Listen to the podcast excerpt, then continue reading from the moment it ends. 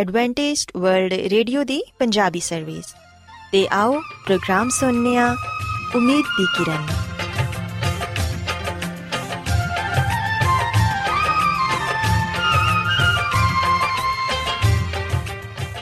ਸਾਥਿਓ, ਮੈਂ ਤੁਹਾਡੀ ਮੇਜ਼ਬਾਨ ਫਰਾਜ਼ ਸਲੀਮ, ਪ੍ਰੋਗਰਾਮ ਉਮੀਦ ਦੀ ਕਿਰਨ ਦੇ ਨਾਲ ਤੁਹਾਡੀ ਖidmat 'ਚ ਹਾਜ਼ਰ ਹਾਂ। ਮੇਰੇ ਵੱਲੋਂ ਪ੍ਰੋਗਰਾਮ ਸੁਣਨ ਵਾਲੇ ਸਾਰੇ ਸਾਥੀਆਂ ਨੂੰ ਮੇਰਾ ਪਿਆਰ ਭਰਾ ਸਲਾਮ, ਕਬੂਲ ਹੋਏ।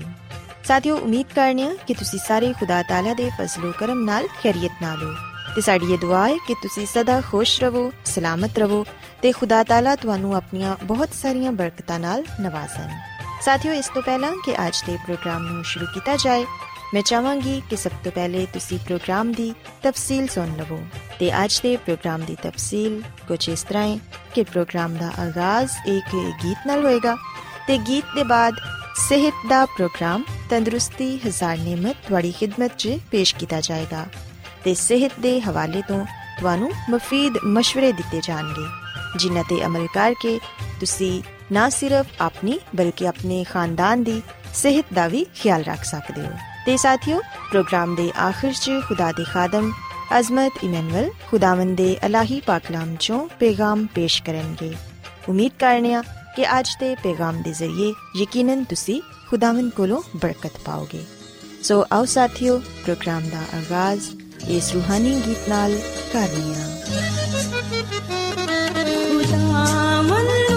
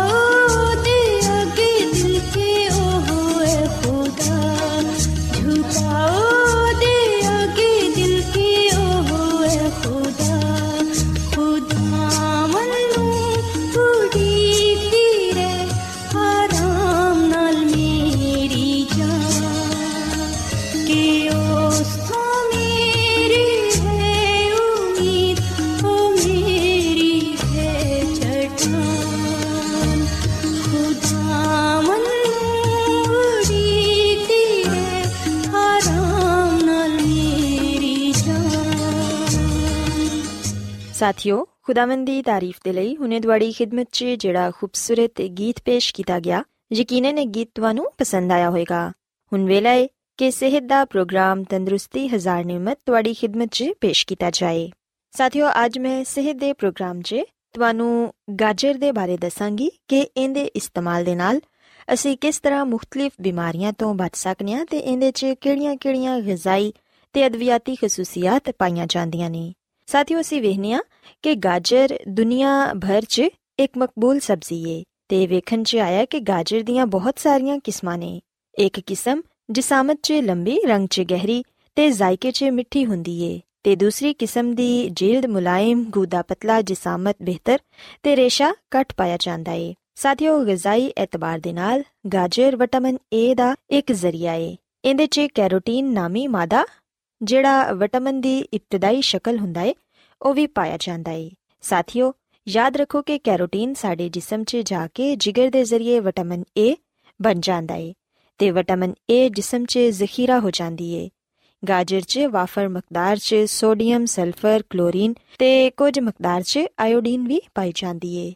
ਗਾਜਰ 'ਚ ਪਾਏ ਜਾਣ ਵਾਲੇ ਮਾਦਨੀ ਅਜਜ਼ਾ ਇੰਦੀ ਬੈਰੂਨੀ ਸਤਾ ਦੇ ਕਰੀਬ ਹੁੰਦੇ ਨੇ।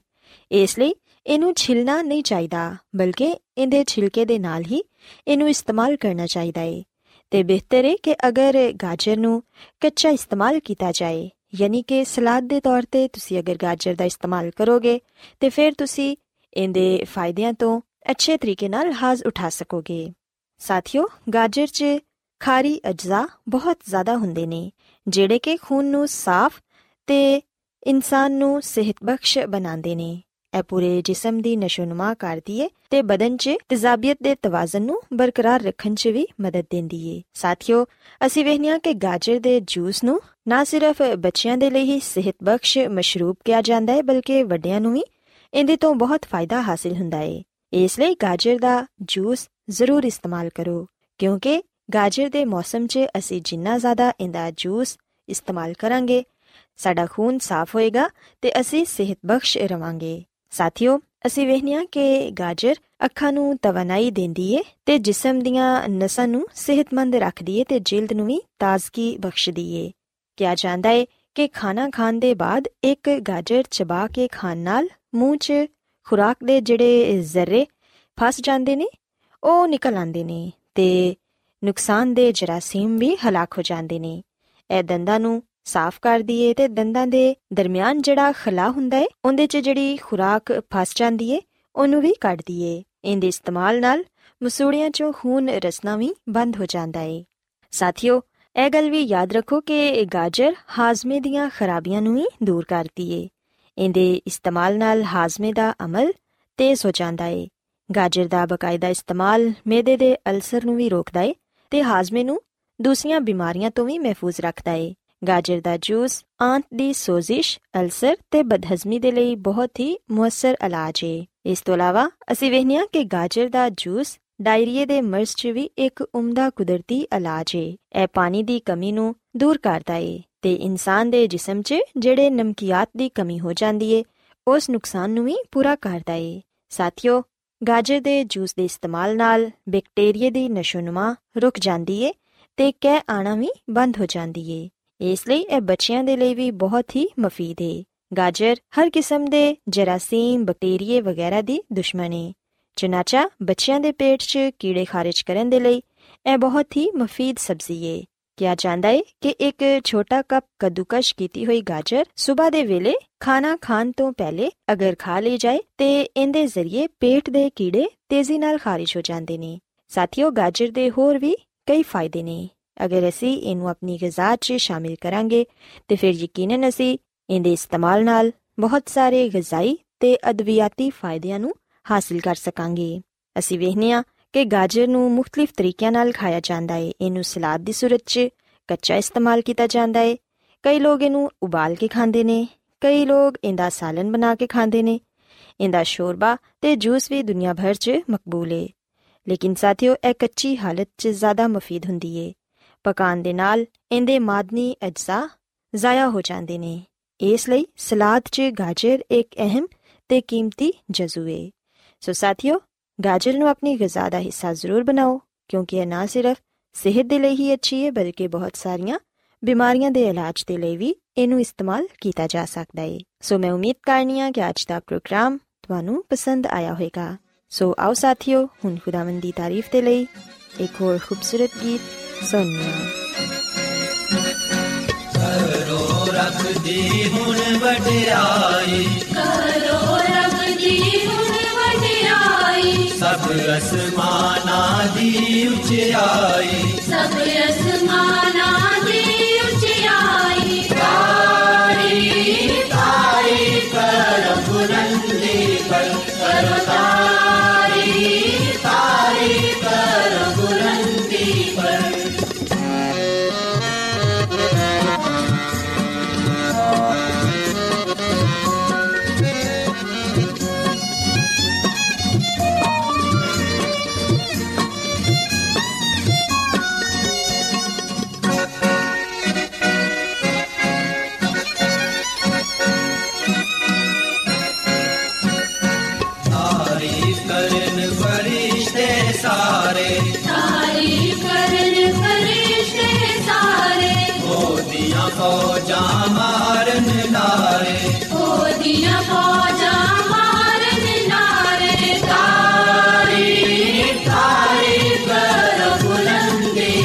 ਬੁਲੰਦੀ ਪਰ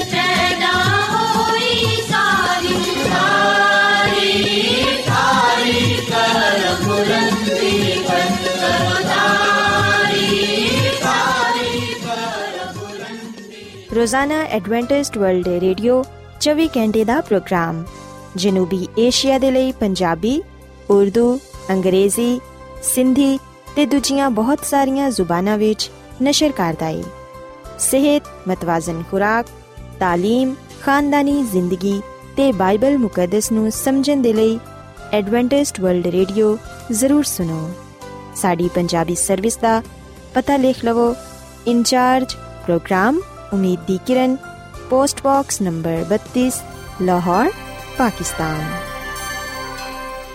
Adventist World Radio ਵੱਲੋਂ ਪ੍ਰੋਗਰਾਮ ਉਮੀਦ ਦੀ ਕਿਰਨ ਨਿਸ਼ਰ ਕੀਤਾ ਜਾ ਰਿਹਾ ਹੈ ਹੁਣ ਵੇਲਾ ਹੈ ਕਿ ਅਸੀਂ ਖੁਦਾ ਦੇ ਪਾਕ ਕਲਾਮ ਚੋਂ ਪੈਗਾਮ ਸੁਣੀਏ ਤੇ ਅੱਜ ਤੁਹਾਡੇ ਲਈ ਪੈਗਾਮ ਖੁਦਾ ਦੇ ਖਾਦਮ ਅਜ਼ਮਤ ਇਮਨੁਅਲ ਪੇਸ਼ ਕਰਨਗੇ ਤੇ ਆਓ ਆਪਣੇ ਦਿਲਾਂ ਨੂੰ ਤਿਆਰ ਕਰੀਏ ਤੇ ਖੁਦਾ ਦੇ ਕਲਾਮ ਨੂੰ ਸੁਣੀਏ ਯਿਸੂ ਮਸੀਹ ਦੇ ਨਾਮ ਵਿੱਚ ਸਾਰੇ ਸਾਥੀਆਂ ਨੂੰ ਸਲਾਮ। ਸਾਥੀਓ, ਮੈਂ ਮਸੀਹ ਯਿਸੂ ਵਿੱਚ ਤੁਹਾਡਾ ਖਾਦੀਮ ਅਜ਼ਮਤ ਇਮਾਨੁਅਲ ਕਲਾਮੇ ਮੁਕੱਦਸ ਦੇ ਨਾਲ ਤੁਹਾਡੀ ਖਿਦਮਤ ਵਿੱਚ ਹਾਜ਼ਰ ਹਾਂ ਤੇ ਮੈਂ ਖੁਦਾਮਦ ਖੁਦਾ ਦਾ ਸ਼ੁਕਰ ਅਦਾ ਕਰਨਾ ਮੈਂ ਕਿ ਅੱਜ ਮੈਂ ਤੁਹਾਨੂੰ ਇੱਕ ਵਾਰ ਫੇਰ ਖੁਦਾਮਦ ਦਾ ਕਲਾਮ ਸੁਣਾ ਸਕਣਾ ਸਾਥੀਓ, ਆਓ ਆਪਣੇ ਈਮਾਨ ਦੀ ਮਜ਼ਬੂਤੀ ਤੇ ਈਮਾਨ ਦੀ ਤਰੱਕੀ ਦੇ ਲਈ ਖੁਦਾਮਦ ਦੇ ਕਲਾਮ ਨੂੰ ਸੁਣਨੇ ਆ ਅੱਜ ਅਸੀਂ ਬਾਈਬਲ ਮੁਕੱਦਸ ਚੋਂ ਜਿਸ ਗੱਲ ਨੂੰ ਸਿੱਖਾਂਗੇ, ਉਹ ਏ ਖੁਦਾ ਦੀ ਬਾਦਸ਼ਾਹੀ ਨੇੜੇ ਆ ਗਈ ਏ ਸਾਥੀਓ, ਅਸੀਂ ਬਾਈਬਲ ਮੁਕੱਦਸ ਦੇ ਨਵੇਂ ਏਧਨਾਮੇ ਵਿੱਚ ਮਰਕਸ ਰਸੂਲ ਦੀ ਅੰਜੀਲ ਦੇ ਪਹਿਲੇ ਬਾਬ ਦੀ 14ਵੀਂ ਤੇ 15ਵੀਂ ਆਇਤ ਵਿੱਚ ਆ ਗੱਲ ਪੜ੍ਹਨੇ ਆ ਕਿ ਯਿਸੂ ਮਸੀਹ ਨੇ ਗਲੀਲ ਵਿੱਚ ਆ ਕੇ ਖੁਦਾ ਦੀ ਖੁਸ਼ਖਬਰੀ ਦੀ ਮੁਨਾਦੀ ਕੀਤੀ ਤੇ ਆਖਿਆ ਕਿ ਵਕਤ ਪੂਰਾ ਹੋ ਗਿਆ ਹੈ ਤੇ ਖੁਦਾ ਦੀ ਬਾਦਸ਼ਾਹੀ ਨੇੜੇ ਆ ਗਈ ਏ। ਸੋ ਤੋਬਾ ਕਰੋ ਤੇ ਖੁਸ਼ਖਬਰੀ ਤੇ ਈਮਾਨ ਲਿਆਓ।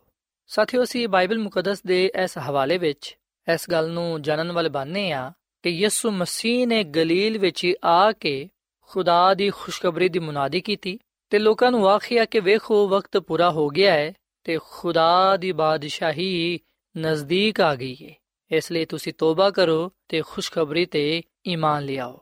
ਸਾਥੀਓ, ਜਦੋਂ ਅਸੀਂ ਬਾਈਬਲ ਮੁਕੱਦਸ ਦਾ ਮਤਾਲਾ ਕਰਨੇ ਆ, ਤੇ ਸਾਨੂੰ ਪਤਾ ਚੱਲਦਾ ਹੈ ਕਿ ਯਿਸੂ ਮਸੀਹ ਦੀ ਪਹਿਲੀ ਆਮਦ ਦਾ ਐਲਾਨ ਸਭ ਤੋਂ ਪਹਿਲਾਂ ਯਹੂਦੀਆ ਵਿੱਚ ਕੀਤਾ ਗਿਆ। ਯਰੂਸ਼ਲਮ ਦੀ ਹੈਕਲ ਵਿੱਚ ਮਸੀਹ ਦੇ ਅੱਗੇ ਰਾਹ ਤਿਆਰ ਕਰਨ ਵਾਲੇ ਦੀ ਪਦਾਇਸ਼ ਦੇ ਬਾਰੇ ਜ਼ਿਕਰੀਆ ਨਬੀ ਨੂੰ ਦੱਸਿਆ ਗਿਆ ਜਦੋਂ ਉਹ ਮਸਬੇ ਦੇ ਸਾਹਮਣੇ ਖਿਦਮਤ ਅੰਜਾਮ ਦਿੰਦਿਆ ਸੀ।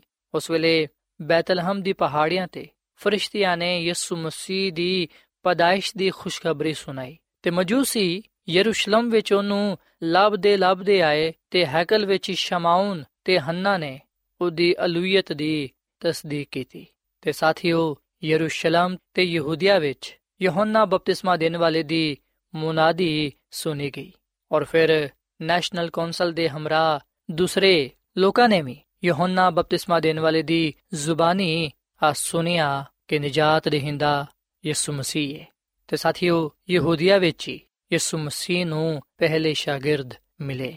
ਔਰ ਫਿਰ ਸਾਥੀਓ, ਯਹੂਦੀਆ ਵਿੱਚ ਹੀ ਯਿਸੂ ਮਸੀਹ ਨੇ ਇਬਤਦਾਈ ਖਿਦਮਤ ਅੰਜਾਮ ਦਿੱਤੀ।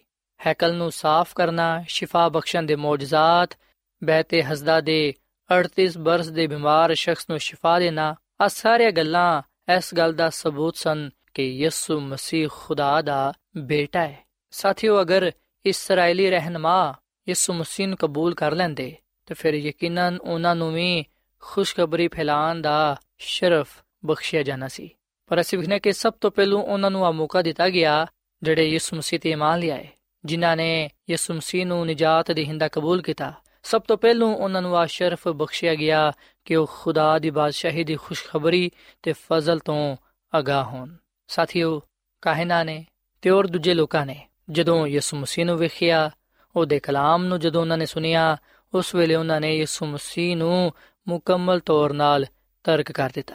ਤੇ ਸਾਥੀਓ, ਅੱਜ ਵੀ ਅਸੀਂ ਇਸ ਗੱਲ ਨੂੰ ਵੇਖ ਸਕਦੇ ਹਾਂ ਕਿ ਬਹੁਤ ਸਾਰੇ ਲੋਕ ਯਿਸੂ ਮਸੀਹ ਦੇ ਕਲਾਮ ਨੂੰ ਸੁਣਦੇ ਤੇ ਹੈ ਨੇ, ਪਰ ਅਸੀਂ ਵੇਖਣਾ ਕਿ ਉਹ ਉਸ ਕਲਾਮ ਨੂੰ ਦਿਲ ਤੋਂ ਕਬੂਲ ਨਹੀਂ ਕਰਦੇ, ਬਲਕਿ ਉਹ ਯਿਸੂ ਮਸੀਹ ਨੂੰ ਉਹਨਾਂ ਲੋਕਾਂ ਵਾਂਗੂ ਰੱਦ ਕਰ ਦਿੰਦੇ ਨੇ। ਪਰ ਅਸੀਂ ਵੇਖਣਾ ਕਿ ਫਿਰ ਵੀ ਲੋਕਾਂ ਨੂੰ ਆ ਬਾਰ-ਬਾਰ ਮੌਕਾ ਦਿੱਤਾ ਜਾਂਦਾ ਹੈ ਕਿ ਉਹ ਖੁਸ਼ਖਬਰੀ ਤੇ ਈਮਾਨ ਲਿਆਣ ਨਜਾਤ ਦੇ ਹਿੰਦਾ ਯਾਨੀ ਕਿ ਯਿਸੂ ਮਸੀਹ ਨੂੰ ਕਬੂਲ ਕਰਨ ਤਾਂ ਕਿ ਨਜਾਤ ਪਾਣ।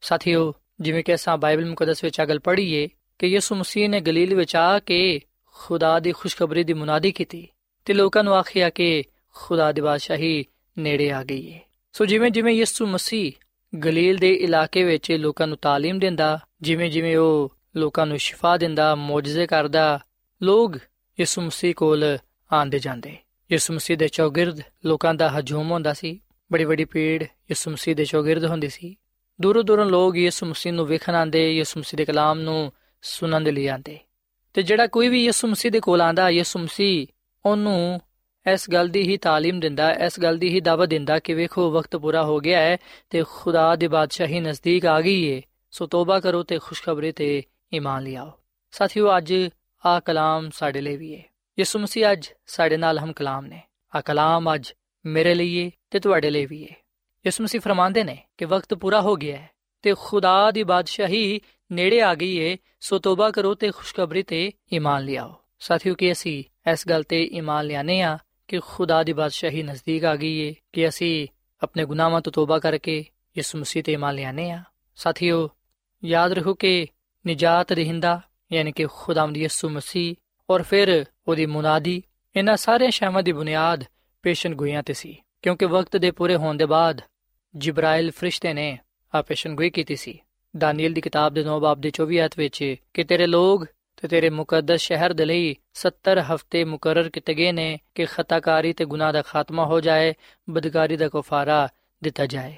ਅਬਦੀ ਰਾਸਤਬਾਜ਼ੀ ਕਾਇਮ ਹੋਏ ਰੋਇਆਤ ਨਬੂਵਤ ਤੇ ਮੋਹਰ ਹੋਏ ਤੇ ਪਾਕ ਤਰੀਨ ਮਕਾਮ ਮਮਸੂਖ ਕੀਤਾ ਜਾਏ। ਸੋ ਸਾਥੀਓ, ਆਪੇਸ਼ਨ ਗੋਈ ਜਿਬਰਾਇਲ ਫਰਿਸ਼ਤੇ ਨੇ ਕੀਤੀ ਤੇ ਅਸੀਂ ਵੇਖਨੇ ਕਿ ਆ ਪੇਸ਼ਨਗੋਈ ਆਪਣੇ ਵੇਲੇ ਤੇ ਪੂਰੀ ਹੋਈ ਤੇ ਖੁਦਾ ਦੀ ਖਾਦਮਾ ਮਿਸਿਸ ਐਲਨ ਜੀ ਵਾਈਟ ਆਪਣੀ ਕਿਤਾਬ ਜ਼ਮਾਨੋ ਕੀ ਉਮੰਗ ਦੇ ਸਫਾ ਨੰਬਰ 274 ਤੇ 275 ਵਿੱਚ ਆ ਗੱਲ ਲਿਖਦੀ ਏ, ਇਸ ਪੇਸ਼ਨਗੋਈ ਦੇ ਬਾਰੇ, ਕਿ ਦਾਨੀਏਲ ਦੀ ਕਿਤਾਬ ਦੇ 9 ਬਾਬ ਦੀ 24 ਐਤ ਪੇਸ਼ਨਗੋਈ ਦੀ ਰੂਹ ਨਾਲ ਇੱਕ ਦਿਨ, ਇੱਕ ਸਾਲ ਦੇ ਬਰਾਬਰ ਸ਼ੁਮਾਰ ਕੀਤਾ ਜਾਂਦਾ ਹੈ। ਤੁਸੀਂ ਆ ਹਵਾਲੇ ਪੜ੍ਹ ਸਕਦੇ ਹੋ, ਨੇਮੀਆ ਨਬੀ ਦੀ ਕਿਤਾਬ ਦੇ 14ਵੇਂ ਬਾਬ ਦੀ 34ਵੀਂ ਐਤ ਹਿਸਕੀਲ ਨਬੀ ਦੀ ਕਿਤਾਬ ਦੇ 4 ਬਾਬ ਦੀ 6 ਐਤ ਇਸ ਲਈ 70 ਹਫ਼ਤੇ ਜਾਂ 490 ਦਿਨ 490 ਸਾਲ ਦੀ ਅਲਾਮਤ ਹੋਣਗੇ। ਤੇ ਕਦੋਂ ਤੋਂ ਆ ਸ਼ੁਰੂ ਹੋਣਗੇ, ਉਹਦੇ ਬਾਰੇ ਤੁਸੀਂ ਪੜ੍ਹ ਸਕਦੇ ਹੋ। ਦਾਨੀਲ ਦੀ ਕਿਤਾਬ ਦੇ 9 ਬਾਬ ਦੀ 5 ਐਤ ਕਿ ਫਿਰ ਤੂੰ ਪਤਾ ਕਰ ਲੈ ਤੇ ਸਮਝ ਲੈ ਕਿ ਯਰੂਸ਼ਲਮ ਦੀ ਬਹਾਲੀ ਤੇ ਤਾਮੀਰ ਕਰਨ ਦਾ ਹੁਕਮ ਜਾਰੀ ਹੋਏਗਾ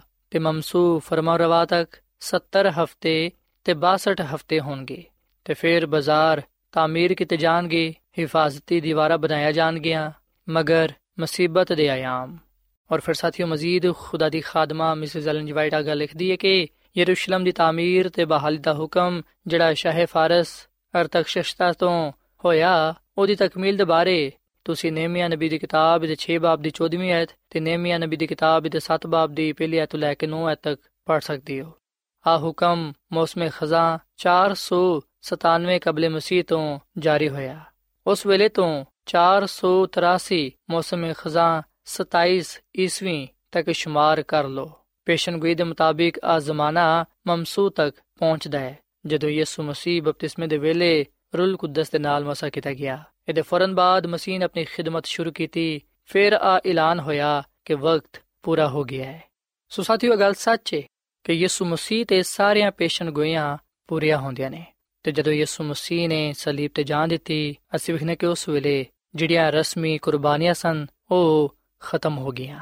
ਸੋ ਇਸ ਤਰ੍ਹਾਂ ਇੱਕ ਹਫਤਾ ਤੇ 7 ਸਾਲ 34 ਈਸਵੀ ਵਿੱਚ ਖਤਮ ਪਜ਼ੀਰ ਹੋਇਆ। ਸੋ ਸਾਥੀਓ, ਇਹਨਾਂ ਗੱਲਾਂ ਨੂੰ ਦੱਸਣ ਦਾ ਮਕਸਦ ਆ ਹੈ ਕਿ ਅਸੀਂ ਇਸ ਗੱਲ ਨੂੰ ਜਾਣੀਏ ਕਿ ਕਿਸ ਤਰ੍ਹਾਂ ਸਾਰੀਆਂ ਪੇਸ਼ਨ ਗੋਈਆਂ ਆਪਣੇ ਵੇਲੇ ਤੇ ਪੂਰੀਆਂ ਹੋਈਆਂ ਨੇ ਤੇ ਹੁਣ ਉਹ ਪੇਸ਼ਨ ਗੋਈਆਂ ਪੂਰੀਆਂ ਹੁੰਦੀਆਂ ਨੇ ਜਿਹੜੀਆਂ ਕਿ ਯਿਸੂ ਮਸੀਹ ਦੀ ਦੂਜੀ ਆਮਦ ਦੇ ਬਾਰੇ ਨੇ। ਸੋ ਜਿਸ ਤਰ੍ਹਾਂ ਯਿਸੂ ਮਸੀਹ ਦੀ ਪਹਿਲੀ ਆਮਦ ਬਾਰੇ ਜਿੰਨੀਆਂ ਵੀ ਪੇਸ਼ਨਗੋਈਆਂ ਕੀਤੀਆਂ ਗਿਆ ਉਹ ਪੂਰੀਆਂ ਹੋਈਆਂ ਨੇ, ਉਸੇ ਤਰ੍ਹਾਂ ਯਿਸੂ ਮਸੀਹ ਦੀ ਦੂਜੀ ਆਮਦ ਦੇ ਬਾਰੇ ਜਿੰਨੀਆਂ ਵੀ ਪੇਸ਼ਨਗੋਈਆਂ ਕੀਤੀਆਂ ਗਿਆ ਨੇ, ਉਹ ਵੀ ਪੂਰੀਆਂ ਹੋ ਜਾਣਗੀਆਂ। ਅਸੀਂ ਇਸ ਦੌਰ ਵਿੱਚ ਵੀ ਬਹੁਤ ਸਾਰੀਆਂ ਪੇਸ਼ਨਗੋਈਆਂ ਨੂੰ ਵੇਖ ਸਕਨੇ ਆ ਜਿਹੜੀਆਂ ਕਿ ਸਾਡੇ ਸਾਹਮਣੇ ਪੂਰੀਆਂ ਹੁੰਦੀਆਂ ਨੇ। ਤੇ ਸਾਥੀਓ, ਖੁਦਾ ਦੀ ਖਾਦਮਾ ਮਿਸਿਸ ਐਲਨ ਵਾਈਟ ਫਰਮਾਂਦੀ ਏ ਕਿ ਜਿਸ ਤਰ੍ਹਾਂ ਯਿਸੂ ਮਸੀਹ ਦੀ ਪਹਿਲੀ ਆਮਦ ਦੇ ਪੈਗਾਮ ਦਾ ਐਲਾਨ ਫਜ਼ਲ ਦੀ ਬਾਦਸ਼ਾਹੀ ਤੋਂ ਹੋਇਆ ਉਸੇ ਤਰ੍ਹਾਂ ਉਹਦੀ ਆਮਦ ਸਾਨੀ ਦਾ ਐਲਾਨ ਉਹਦੇ ਜਲਾਲ ਦੀ ਬਾਦਸ਼ਾਹੀ ਤੋਂ ਹੋਏਗਾ। ਜਿਸ ਤਰ੍ਹਾਂ ਪਹਿਲਾ ਪੈਗਾਮ ਪੇਸ਼ਨਗੋਈਆਂ ਤੇ ਮਬਨੀ ਸੀ, ਉਸੇ ਤਰ੍ਹਾਂ ਆਮਦ ਸਾਨੀ ਦੇ ਪੈਗਾਮ ਦੀ ਬੁਨਿਆਦ ਵੀ ਪੇਸ਼ਨਗੋਈਆਂ ਤੇ ਵੇ, ਜਿਹੜੇ ਫਰਿਸ਼ਤੇ ਨੇ ਦਾਨੀਏਲ ਨੂੰ ਦਿੱਤੀਆਂ ਸਨ। ਸਾਨੂੰ ਵੀ ਉਹਨਾਂ ਨੂੰ ਸਮਝਣਾ ਚਾਹੀਦਾ ਹੈ। ਸੋ ਸਾਥੀਓ, ਅਸੀਂ ਇਸ ਗੱਲ ਨੂੰ ਯਾਦ ਰੱਖੀਏ ਕਿ ਯਿਸੂ ਮਸੀਹ ਨੇ ਆਪਣੀ ਆਮਦ ਸਾਨੀ ਤੇ ਅਖੀਰ ਜ਼ਮਾਨੇ ਦੇ ਬਾਰੇ ਖੁਦ ਵੀ ਨਿਸ਼ਾਨਾਤ ਦੱਸੇ ਨੇ। ਯਿਸੂ ਮਸੀਹ ਨੇ ਫਰਮਾਇਆ ਕਿ ਜਦੋਂ ਤੁਸੀਂ ਇਹਨਾਂ ਗੱਲਾਂ ਨੂੰ ਹੁੰਦੇ ਵੇਖੋ, ਉਸ ਵੇਲੇ ਤੁਸੀਂ ਜਾਣ ਲਵੋ ਕਿ ਖੁਦਾ ਦੀ ਬਾਦਸ਼ਾਹੀ ਨੇੜੇ ਵੇ। ਸੋ ਸਾਥੀਓ, ਅਸੀਂ ਉਸੇ ਜ਼ਮਾਨੇ ਵਿੱਚ ਰਹਿੰਦੇ ਹਾਂ ਜਿਹਨੂੰ ਬਾਈਬਲ ਮੁਕੱਦਸ ਵਿੱਚ ਅਖੀਰ ਜ਼ਮਾਨਾ ਕਿਹਾ ਗਿਆ ਹੈ, ਯਾਨੀ ਕਿ ਆਖਰੀ ਜ਼ਮਾਨਾ। ਸੋ ਜਿਹੜੇ ਨਿਸ਼ਾਨਾਤ ਸਾਨੂੰ ਦੱਸੇ ਗਏ ਨੇ, ਉਹ ਬੜੀ ਤੇਜ਼ੀ ਦੇ ਨਾਲ ਪੂਰੇ ਹੁੰਦੇ ਨੇ। ਸੋ ਇਸ ਲਈ ਅਸੀਂ ਇਸ ਗੱਲ ਨੂੰ ਜਾਣੀਏ ਕਿ ਖੁਦਾ ਦੇ ਜਲਾਲ ਦੀ ਬਾਦਸ਼ਾਹੀ ਦਰਵਾਜ਼ੇ ਤੇ ਵੇ। ਸਾਥੀਓ, ਜਦੋਂ ਯਿਸੂ ਮਸੀਹ ਦੀ ਪਹਿਲੀ ਆਮਦ ਹੋਈ ਜਦੋਂ ਯਿਸੂ ਮਸੀਹ ਇਸ ਦੁਨੀਆਂ ਵਿੱਚ ਆਇਆ, ਅਸੀਂ ਵੇਖਨੇ ਕਿ ਉਸ ਵੇਲੇ ਬਹੁਤ ਸਾਰੇ ਲੋਕ ਉਹਦੀ ਆਮਦ ਤੋਂ ਨਾਵਾਕਿਫ ਸਨ, ਕਿਉਂਕਿ ਉਹ ਆਪਣੀ ਦੁਨਿਆਵੀ ਕੰਮਾਂ ਵਿੱਚ, ਫਿਕਰਾਂ ਵਿੱਚ ਗੁੰਮੇ ਹੋਏ ਸਨ। ਜਿਨ੍ਹਾਂ ਲੋਕਾਂ ਨੇ ਨਜਾਤ ਦੀ ਹਿੰਦੀ ਦਾ ਇੰਤਜ਼ਾਰ ਕੀਤਾ, ਤੇ ਜਦੋਂ ਉਹ ਆਇਆ, ਅਸੀਂ ਵੇਖਨੇ ਕਿ ਉਹਨਾਂ ਚੋਂ ਬਹੁਤ ਸਾਰੇ ਲੋਕਾਂ ਨੇ ਉਹਨੂੰ ਕਬੂਲ ਨਾ ਕੀਤਾ। ਇਸ ਲਈ ਅਸੀਂ ਬਾਈਬਲ ਮੁਕੱਦਸ ਵਿੱਚ ਅਗਲ ਪੜ੍ਹਨੇ ਆ ਕਿ ਉਹ ਆਪਣੇ ਘਰ ਆਇਆ, ਪਰ ਉਹਨੂੰ ਆਪਣਿਆਂ ਨੇ ਕਬੂਲ ਨਾ ਕੀਤਾ, ਪਰ ਜਿਨ੍ਹਾਂ ਨੇ ਵੀ ਉਹਨੂੰ ਕਬੂਲ ਕੀਤਾ, ਉਹਨਾਂ ਨੂੰ ਖੁਦਾ ਦੇ ਫਰਜ਼ੰਦ ਬਣਨ ਦਾ ਹੱਕ ਬਖਸ਼ਿਆ।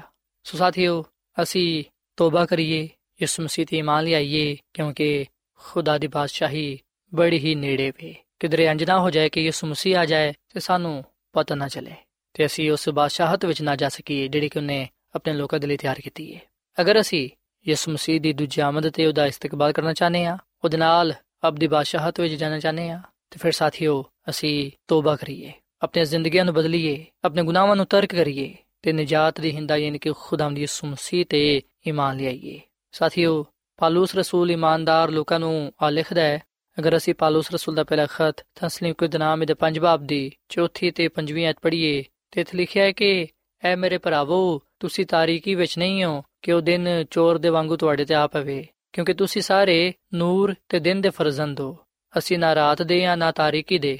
ਇਸ ਲਈ ਦੂਜਿਆਂ ਦੇ ਵਾਂਗੂ ਸੁੱਤੇ ਨਾ ਰਹੋ ਬਲਕਿ ਜਾਗਦੇ ਤੇ ਹੁਸ਼ਿਆਰ ਰਹੋ ਸੋ ਸਾਥੀਓ ਅੱਜ ਮੈਂ ਤੁਹਾਡੇ ਅੱਗੇ ਆ ਅਪੀਲ ਕਰਨਾ ਕਿ ਤੁਸੀਂ ਆਪਣੇ ਗੁਨਾਹਾਂ ਤੋਂ ਤੋਬਾ ਕਰੋ, ਯਿਸੂ ਮਸੀਹ ਤੇ ਈਮਾਨ ਲਿਆਓ। ਉਹਦੇ ਕਲਾਮ ਦੇ ਮੁਤਾਬਿਕ, ਉਹਦੇ ਹੁਕਮਾਂ ਦੇ ਮੁਤਾਬਿਕ ਆਪਣੀ ਜ਼ਿੰਦਗੀ ਨੂੰ ਗੁਜ਼ਾਰੋ ਤਾਂ ਕਿ ਤੁਸੀਂ ਖੁਦਾ ਦੀ ਬਾਦਸ਼ਾਹਤ ਵਿੱਚ ਜਾ ਸਕੋ। ਸਾਥੀਓ, ਯਿਸੂ ਮਸੀਹ ਦਾ ਫਰਮਾਨ ਹੈ ਕਿ ਵੇਲਾ ਪੂਰਾ ਹੋ ਗਿਆ ਹੈ ਤੇ ਖੁਦਾ ਦੀ ਬਾਦਸ਼ਾਹੀ ਨੇੜੇ ਆ ਗਈ ਹੈ ਸੋ ਤੋਬਾ ਕਰੋ ਤੇ ਖੁਸ਼ਖਬਰੀ ਤੇ ਈਮਾਨ ਲਿਆਓ। ਸੋ ਇਸ ਕਲਾਮ ਦੇ ਨਾਲ ਸਾਥੀਓ, ਮੈਂ ਇਸ ਵੇਲੇ ਤੁਹਾਡੇ ਨਾਲ ਮਿਲ ਕੇ ਦੁਆ ਕਰਨਾ ਚਾਹਨਾ ਆਓ ਅਸੀਂ ਆਪਣੇ ਗੁਨਾਹਾਂ ਨੂੰ ਤਰਕ ਕਰੀਏ ਯਿਸੂ ਮਸੀਹ ਤੇ ਈਮਾਨ ਲਿਆਈਏ, ਆਪਣਾ ਆਪ ਨੂੰ ਦਈਏ, ਤਾਂ ਕਿ ਉਹ ਸਾਨੂੰ ਪਾਕ ਸਾਫ਼ ਕਰੇ, ਆਪਣੇ ਜਲਾਲ ਦੇ ਲਈ ਇਸਤੇਮਾਲ ਕਰੇ, ਤਾਂ ਕਿ ਅਸੀਂ ਉਸ ਬਾਦਸ਼ਾਹਤ ਵਿੱਚ ਜਾ ਸਕੀਏ ਜਿਹੜੀ ਕਿ ਯਿਸੂ ਮਸੀਹ ਨੇ ਸਾਡੇ ਲਈ ਤਿਆਰ ਕੀਤੀ ਹੈ ਸੋ ਆਓ ਸਾਥੀਓ, ਅਸੀਂ ਦੁਆ ਕਰੀਏ। ਮਸੀਹ ਯਿਸੂ ਵਿੱਚ ਸਾਡੇ ਜ਼ਿੰਦਾ ਅਸਮਾਨੀ ਬਾਪ, ਅਸੀਂ ਤੇਰੇ ਹਜ਼ੂਰਾਨੇ ਆ, ਤੇਰੇ ਨਾਮ ਨੂੰ ਇੱਜ਼ਤ ਤੇ ਜਲਾਲ ਦੇਨੇ ਆ, ਕਿਉਂਕਿ ਤੂੰ ਹੀ ਤਾਰੀਫ ਤੇ ਤਮਜੀਦ ਦੇ ਲਾਇਕ ਹੈ ਐ ਖੁਦਾਵੰਦ, ਸਾਡੇ ਗੁਨਾਹਾਂ ਨੂੰ ਤੂੰ ਬਖਸ਼ ਦੇ, ਸਾਨੂੰ ਤੂੰ ਪਾਕ ਸਾਫ਼ ਕਰ। ਅਸੀਂ ਇਸ ਗੱਲ ਦਾ ਇਤਰਾਫ ਕਰਨੇ ਆ ਕਿ ਅਸੀਂ ਗੁਨਾਹਗਾਰ ਆ ਐ ਖੁਦਾਵੰਦ, ਤੇਰੇ ਕਲਾਮ ਦੇ ਲਈ, ਤੇਰੀ ਨਜਾਤ ਦੇ ਲਈ, ਅਬਦੀ ਬਾਦਸ਼ਾਹ ਦੇ ਲਈ ਅਸੀਂ ਤੇਰਾ ਸ਼ੁਕਰ ਅਦਾ ਕਰਨੇ ਆ ਐ ਯਿਸੂ, ਤੂੰ ਸਾਡੇ ਦਿਲਾਂ ਵਿੱਚ ਆ ਤੇ ਸਾਡੇ ਅੰਦਰ ਸਕੂਨਤ ਕਰ, ਕਿਉਂਕਿ ਤੇਰੇ ਬਗੈਰ ਅਸੀਂ ਨਜਾਤ ਨਹੀਂ ਪਾ ਸਕਦੇ ਤੇ ਅਬਦੀ ਬਾਦਸ਼ਾਹਤ ਵਿੱਚ ਵੀ ਨਹੀਂ ਜਾ ਸਕਦੇ। ਸੋ ਅਸੀਂ ਤੇਰੇ ਤੇ ਈਮਾਨ ਲਿਆਨੇ ਆ ਸਾਨੂੰ ਤੂੰ ਕਬੂਲ ਫਰਮਾ ਤੇ ਆਪਣੇ ਜਲਾਲ ਦੇ ਲਈ ਸਾਨੂੰ ਇਸਤੇਮਾਲ ਕਰ। ਐ ਖੁਦਾਵੰਦ ਅੱਜ ਦੇ ਕਲਾਮ ਦੇ ਵਸਿਲੇ ਨਾਲ ਸਾਨੂੰ ਬੜੀ ਬਰਕਤ ਦੇ, ਤੇ ਸਾਨੂੰ ਤੂੰ ਹਮੇਸ਼ਾ ਆਪਣੇ ਨਾਲ ਵਫਾਦਾਰ ਰਹਿਣ ਦੀ ਤੌਫੀਕ ਤਾ ਫਰਮਾ, ਕਿਉਂਕਿ ਆ ਸਭ ਕੁਝ ਮੰਗ ਲੈਨੇ ਆ ਯਿਸੂ ਮਸੀਹ ਦੇ ਨਾਮ ਵਿੱਚ। ਆਮੀਨ। ਐਡਵੈਂਟਿਸਟ ਵਰਲਡ ਰੇਡੀਓ ਵੱਲੋਂ ਪ੍ਰੋਗਰਾਮ ਉਮੀਦ ਦੀ ਕਿਰਨ ਨਿਸ਼ਰ ਕੀਤਾ ਜਾ ਰਿਹਾ ਸੀ। ਉਮੀਦ ਕਰਨੇ ਆ ਕਿ ਅੱਜ ਦਾ ਪ੍ਰੋਗਰਾਮ ਤੁਹਾਨੂੰ ਪਸੰਦ ਆਇਆ ਹੋਵੇਗਾ। ਆਪਣੀ ਦੁਆਇਆ ਦੁਰਖਾਸਤਾਂ ਦੇ ਲਈ ਤੇ ਬਾਈਬਲ ਮੁਕੱਦਸ ਨੂੰ ਜਾਣਨ ਦੇ ਲਈ ਤੁਸੀਂ ਸਾਨੂੰ ਇਸ ਨੰਬਰ ਤੇ WhatsApp ਕਰੋ। ਨੰਬਰ ਨੋਟ ਕਰ ਲਵੋ 001 747 281 2849 ਸਾਥਿਓ, ਤੁਸੀਂ ਸਾਡੇ ਪ੍ਰੋਗਰਾਮ ਇੰਟਰਨੈਟ ਤੇ ਵੀ ਸੁਣ ਸਕਦੇ ਹੋ। ਸਾਡੀ ਵੈਬਸਾਈਟ ਹੈ www.awr.org ਕੱਲ ਇਸੇ ਵੇਲੇ ਤੇ ਇਸੇ ਫ੍ਰੀਕਵੈਂਸੀ ਤੇ ਫਿਰ ਤੁਹਾਡੇ ਨਾਲ ਮੁਲਾਕਾਤ ਹੋਏਗੀ। ਹੁਣ ਆਪਣੀ ਮੇਜ਼ਬਾਨ ਫਰਾਜ਼ ਸਲੀਮ ਨੂੰ ਇਜਾਜ਼ਤ ਦਿਓ। ਖੁਦਾ ਹਾਫਿਜ਼।